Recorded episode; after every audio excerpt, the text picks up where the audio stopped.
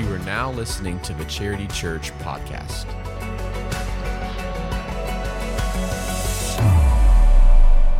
And y'all are on fire today, aren't you?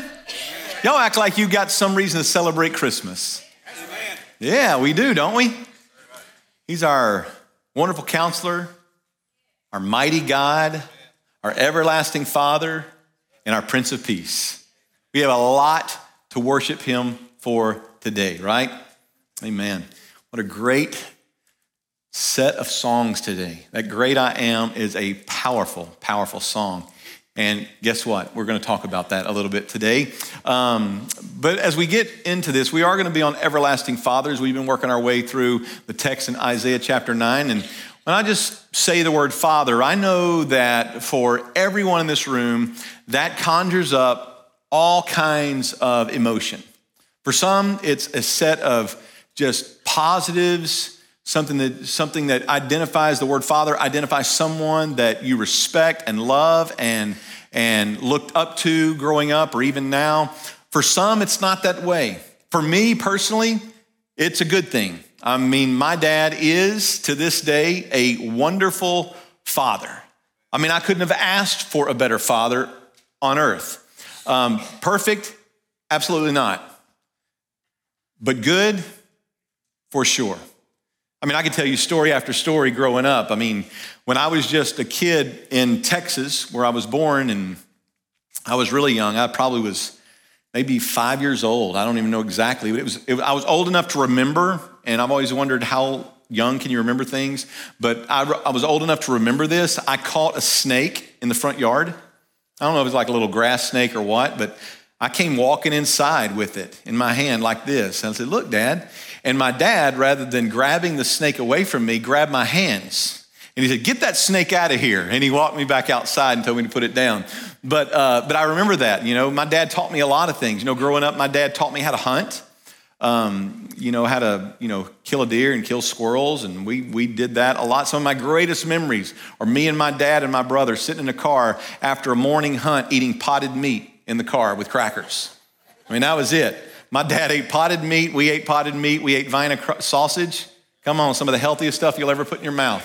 If you can ever get that first one out of the can, you just tear it up trying to get that first one out. But boy, once you do, nothing like that at about 11 o'clock on a Saturday morning after you've been in the woods all morning.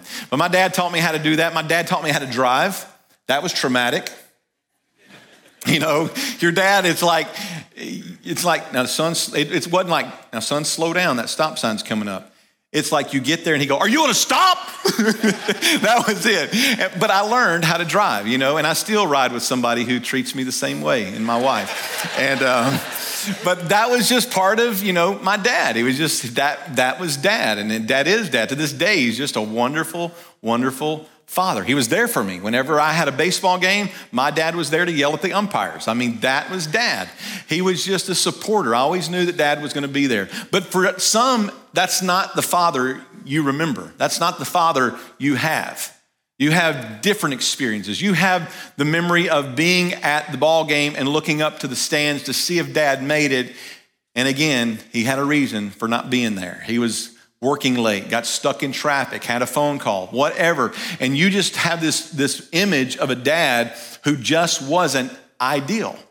He was aloof, he was not present. He was always on the phone or always on the go and just never, and, and you don't have that. So I know that when I talk about a subject like today, there are a wide variety of images and ideals and, and, and traumatic things and, and joyous things that come up when we talk about Father. But interesting enough, that is one of the ways that Isaiah described Jesus for us in this great prophetic book. So, Isaiah chapter 9, verse 6 For unto us a child is born, to us a son is given, and the government shall be upon his shoulders, and he shall be called Wonderful Counselor mighty God, everlasting Father, Prince of Peace. So there's something about a father that is good, that God wants us to identify in Jesus Christ, this baby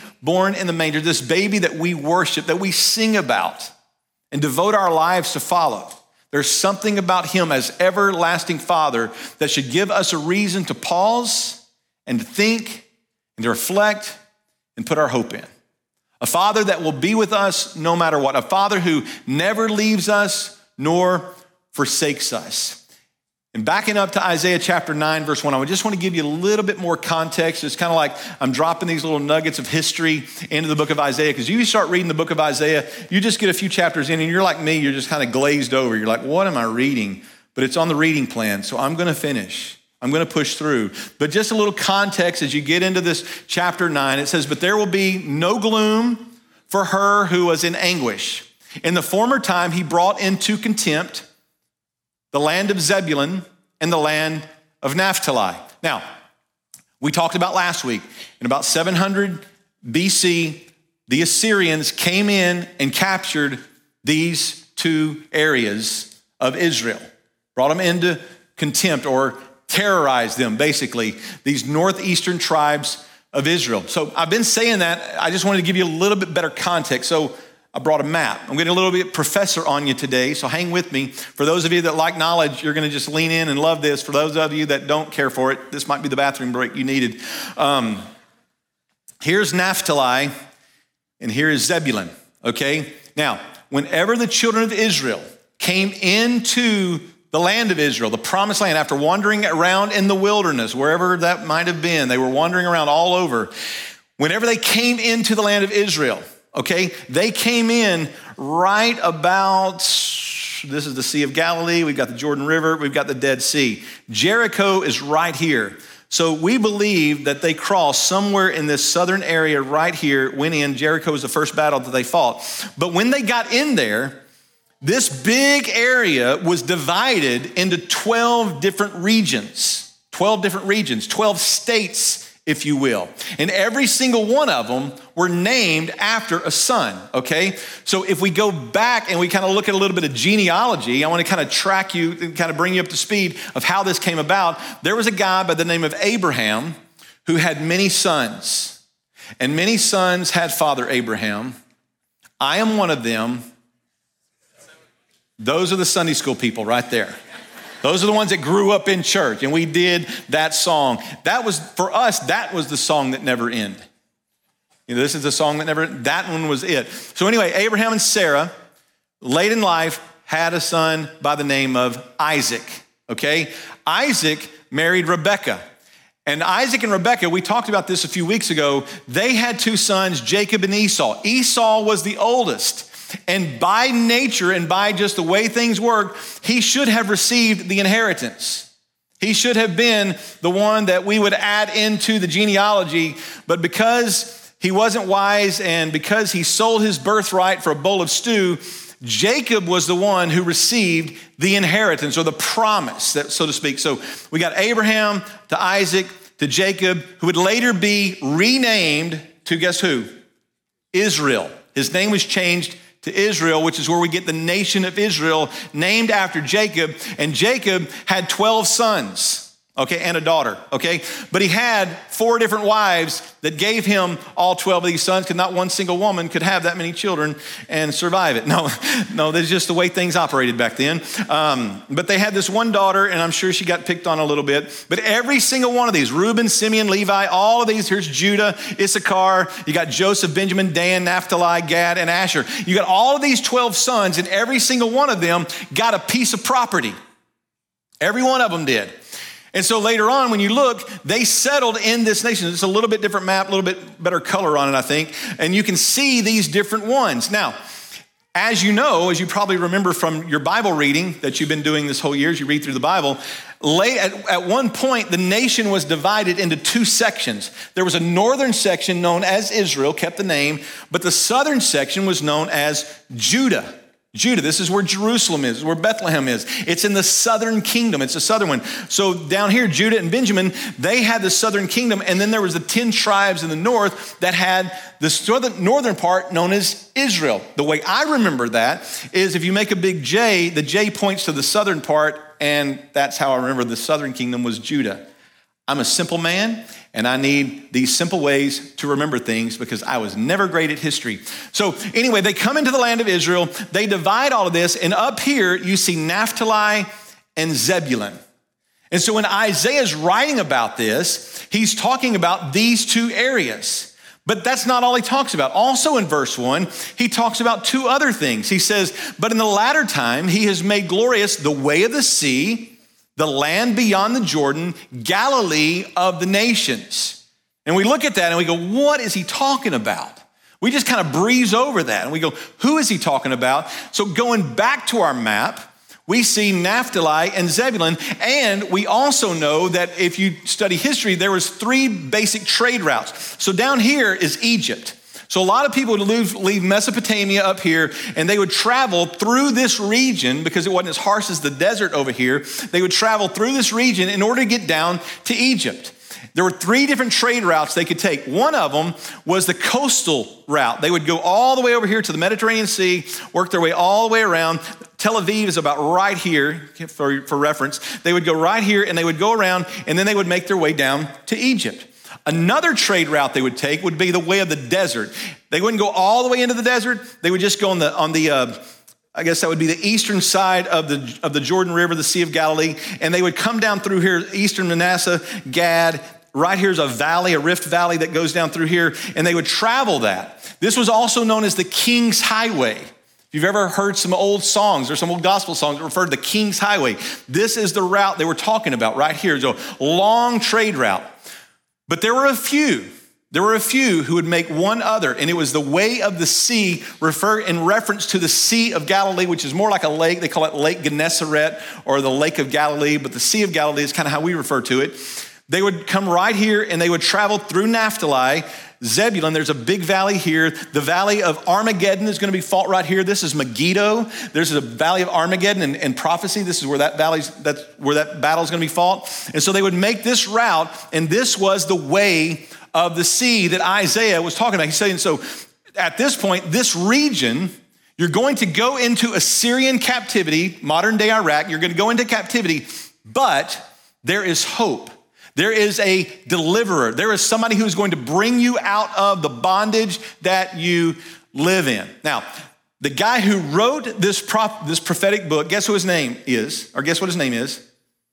Isaiah. There, you just, context is king when it comes to studying scripture. So if the book's called Isaiah, there's a really good chance Isaiah wrote it, okay? So Isaiah wrote this book, and Isaiah actually wrote this book somewhere in the neighborhood of 740 to 680 BC, or during this time period. So over the course of about 60 years, Isaiah is doing all of his prophetic writings.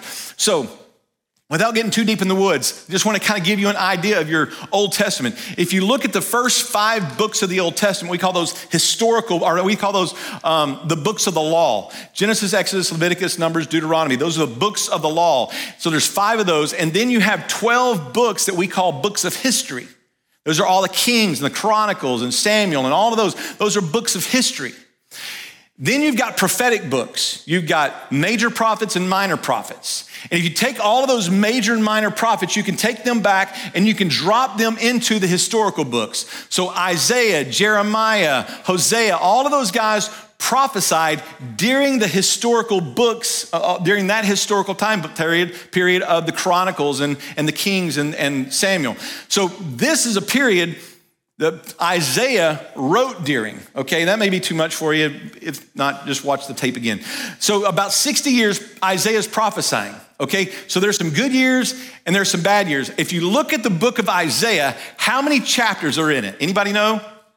66. 66. Now, listen, whenever Isaiah wrote it, he didn't go, now this is gonna be chapter one, and I'm gonna start chapter two here, and I'm gonna start. No, he didn't do that. Later on, scholars came back and said, let's put chapter and verse divisions in here. That way, when people get up to preach or reference it, we can say, hey, turn to Isaiah chapter 9, verse 1, and let's read together. Otherwise, it was just a long scroll. They were just reading. And so you got the Ethiopian eunuch in the, in the book of Acts. He's reading the long scroll of Isaiah. And, and um, Philip walks up to him and says, What are you reading? He said, The book of Isaiah. He said, What are you reading about? He said, I don't know. I need somebody to explain it to me. That's when he gets saved and baptized. And so 66 chapters are now divided in the book of Isaiah. But whoever did this was brilliant because if you take it even further than that, there are, if you look at our new, if you look at our Bible, how many, cha- how many books are in our Bible? 66. We have 66 books in the Bible. Isaiah has 66 chapters. How many books are in our Old Testament? 39. You have 39 books in the Old Testament, and in the New Testament, you have 27, totaling 66. If you look at the book of Isaiah, there are 39 what, what theologians refer to as pre hope chapters. These were the times when, when there's an emphasis on the sin, this call to repentance, this idea of judgment that's going to happen for the nation of Israel. Specifically, the northern kingdom that Isaiah wrote a lot about, saying there's going to be a time of judgment that's going to be, and he covers that for about 39 chapters. But for about 27, we call them the in hope chapters. These are the ones where he promises the hope of restoration that Israel, even though you have been brought into captivity under the uh, Assyrians, you will be brought home. You will go back to the land of promise. So we call those the in hope chapters. Interesting enough, it was divided 39 and 27, just like our Bible. And if you could even divide it even further, there's a section in there known as the Book of Emmanuel, and it's the chapter 7 through 12. These are the prophetic words about the coming Messiah, which is where we find ourselves in chapter 9, this promise of the, the coming child, this coming king, this coming Messiah that they had looked so forward to. All right, so now you can take your thinking caps off. We're going to get back into, um, well, I guess you still want you to think, but the historical stuff is over. Now we're going to dive into the text. For unto us a child is born, to us a son is given, and the government shall be upon his shoulders, and his name shall be called Wonderful Counselor, Mighty God, Everlasting Father, and Prince of Peace. And what does it mean that Jesus is our everlasting Father. Here he is, this baby in the manger. We talked last week. How could a baby be referred to as a mighty warrior or a mighty God or the mighty, mighty one, as we referred to? But, but he, now he's saying he's not only going to be wonderful counselor that Tom talked about the first week, he's not only going to be this idea of um, mighty warrior or mighty God, he's also going to be the everlasting Father. So, what does that mean? Well, this word, these two words for everlasting father are two little Hebrew words, abi ad, and it's father, which is abi, and the ad refers to one who is unceasing in his duration. In other words, Jesus is everlasting. So, whenever Jesus was born to his mother Mary and Joseph, and he was placed in that manger, that was not his beginning. That was what we call the incarnation. That was when Jesus became, God became flesh and dwelt among us. That was the incarnation of Jesus in the form of a baby. But that's not where he started. He is from everlasting to everlasting. He has no beginning and he will have no end. So if you jump back into the book of Genesis, God said, Let us make man in our image. When he said us, who is he talking about? God the Father, God the Son, God the Holy Spirit. The Trinity present in creation. Jump ahead to these three guys named Shadrach, Meshach, and uh, uh, Abednego. And these guys were in the burning fiery furnace under King Nebuchadnezzar. And King Nebuchadnezzar comes and he looks in the burning fiery furnace and he says, Those three guys I recognize as Shadrach, Meshach, and Abednego. But there's a fourth man walking in the midst of the flame who looks a lot like the Son of God, Jesus. It's a, it's a, the presence of Jesus throughout the Old Testament. God just dropping in these stories and saying, listen, Jesus is everlasting. He's an everlasting Father, meaning for us, we need someone who will be there for us no matter what. Someone who doesn't take time away, someone who is not on their phone, someone who does not stay late to work, somebody who does not just by neglect not show up for the things that we need him for. No, Jesus is our everlasting Father and he's ever present with us no matter what we go through. Amen? Isn't that good? Aren't you glad that the presence of Jesus Christ carries us through those things? And it's just like Linda Biggers, uh, one of our church members, her dad uh, died this past week. And, and, I was talking to her on the phone this week, and she was like, My dad just left such a great legacy. He was just a man that I admired, and we're learning more and more stories about how generous he was. And by the way, his funeral service is going to be Wednesday down at Hickory Grove, Maine, in Charlotte. Um, the visitation's from 1030 to 10 to 11:30 and the service will be right after that. And so but she was just bragging on her dad. He was always there for her and it's a, such a legacy. And many of us have that, but many don't. But Jesus is that person that you need. He is the one who will always be there for you. He will never leave you and he will never forsake you. And so, as we think about that, and we on Friday mornings, we all come in here and we kind of walk through the service together. We do some of the, the songs, we go through those, kind of all the transitions, making sure everybody knows what they're doing. And so, we're sitting in here, and I'm sitting over here, wherever I was, balancing a chair on my chin or something. And all of a sudden, if you saw Tom's picture on Facebook, you'll see one of my many hidden talents. That doesn't come out very often. But, um, but I, we're sitting here, and all of a sudden, I, I'd already laid out my message. Sean had already laid out all the songs. He already knows what verses he's going to read. And all of a sudden, he starts singing, The Great I Am. I was like, Sean, I was going to use that passage from the New Testament to describe Jesus. In John chapter 8, verse 56, he read it earlier. It says, Your father Abraham rejoiced that he would see my day. Jesus talking to a group of Jews that were gathered around, and he saw it and was glad. Abraham saw this day coming, and he was glad. So these Jews were confused, as Sean said earlier, and they, they were confused, and they said, You are not yet 50 years old, and have you seen Abraham? How in the world could that take place? And Jesus just simply responds Jesus said to them, Truly, truly, I say to you, before Abraham was, I am. I am. That means I am everything you need. I am from everlasting, I'm to everlasting. I'm present in the moment. I'm with you in the heartaches. I'm with you in the rejoicing. I'm with you through every phase of life you go through. I am with you when you don't want to put another foot in step of the other. I am with you when you can't wait to run forward. I am with you always. I am the great I am. And that is how God had revealed himself to Abraham when he needed somebody to go with him before Pharaoh to deliver the children of Israel out. He said, I'm going to be with you. I am with you.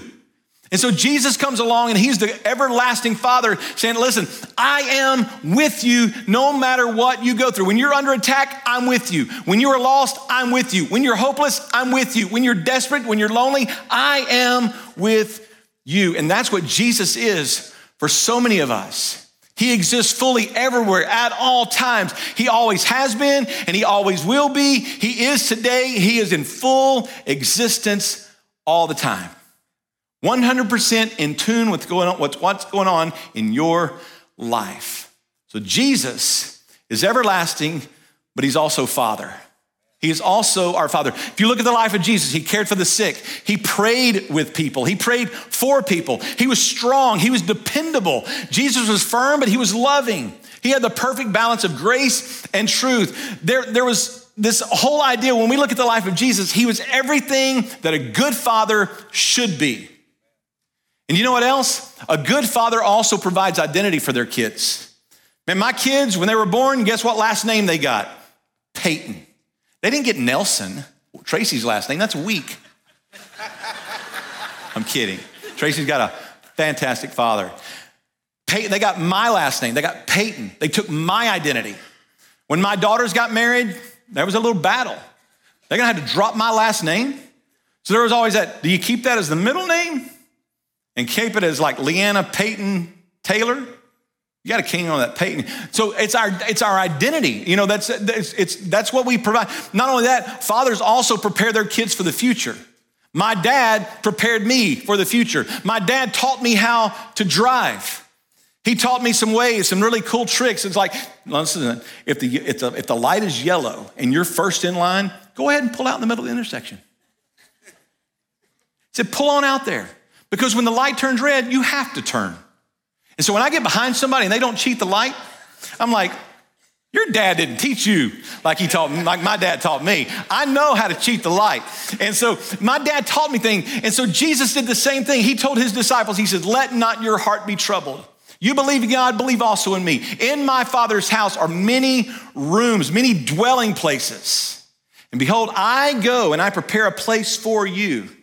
So that where I, and I will doubtless come again and receive you to myself, so that where I am, you may be also. Right now, Jesus is preparing for our future like a good father should. He's preparing us for the future like a good father should. And then you see Jesus as he's walking along one day and he's, he already knows that he's on his way to Jerusalem to be killed at the hand of Herod. And he comes along and he crests the top of the hill. I can just picture it right now in my head.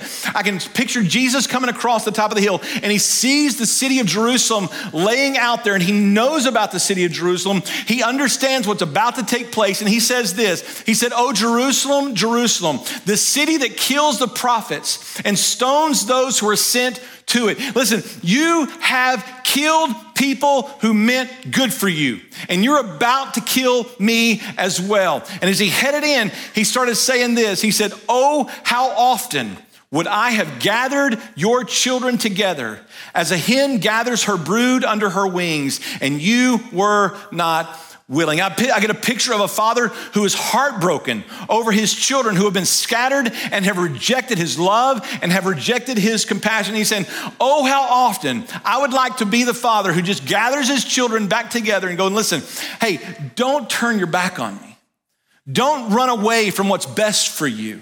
Don't try to go and do all of these other things. And this is the picture of a good father trying to gather his children together which is one of the things that brings me some of the most joy in my life is having my kids and my grandkids together. Hey, listen, we had all of our grandkids except for our, our Massachusetts granddaughter. We had all of them together yesterday, painting or putting icing on little Christmas tree ice cream cones. It was a mess and it was loud and there was stuff everywhere. But you know what? I loved it. I loved it. I rejoiced in it. And that's, a, that's the picture of a father. And that's what Jesus wants to do. He wants to gather those who are straying away, those who are rejecting him. He just wants to say, hey, just come on. Just come on. Let me gather you together. And let me show you what a loving, compassionate father looks like. But one of the greatest stories that we know in the New Testament is the picture of a father who waited on a son who had strayed away. It's the story of the prodigal son. We all probably, if you've been in church at all, you know this story. And so Jesus tells this story about a son who comes to his father and he basically says, Dad, I wish you were dead. And so I wish you were dead. So why don't you go ahead and give me my inheritance? And so the father gives him the inheritance willingly.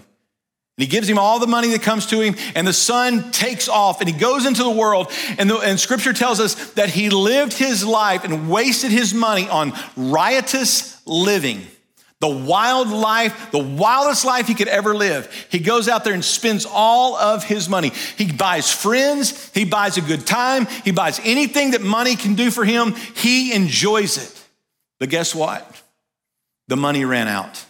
And I'm sure the whole time he's away, while he's partying it up, and the dad may have gotten word about it here and there, the dad's probably still back home going, Dear God, I just pray that you will bring my son home, bring my son home, bring my son home, bring my wayward child back to me. Well, this son got no clue in the world. He just spends all of his money to the point that he's got zero dollars left. He has no friends left. So he has to get a job, and he gets a job that no respectable Jew would ever take. He starts feeding pigs. We read in scripture that he was feeding pigs one day, and he didn't even have the money to buy his own food. So, you know what he started doing? He starts eating the pig slop. He starts eating the pods that the pigs eat. And while he had his face in a pig trough, something came into his mind. And he says, You know what? It would be better if I were a servant in my father's house than a king out here in the world. And he gets up. I'm not sure if he even cleans himself off. But in Luke chapter 15, verse 20, here's what we read. And he arose and he came to his father. But while he was still a long ways off, this dad's on the front porch.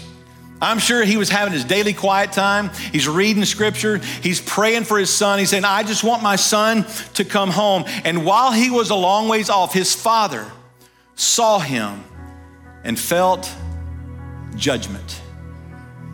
Felt like he just needed to give him a good lecture. No, he felt compassion. He felt compassion and he ran and he embraced him and he kissed him. This dad that should have probably, by all accounts, got his son up there and go, Listen, I told you this would happen. I knew that if you went out there and you didn't live by the principles and the things that I had taught you, you were going to run out of money. Now, look what you've done.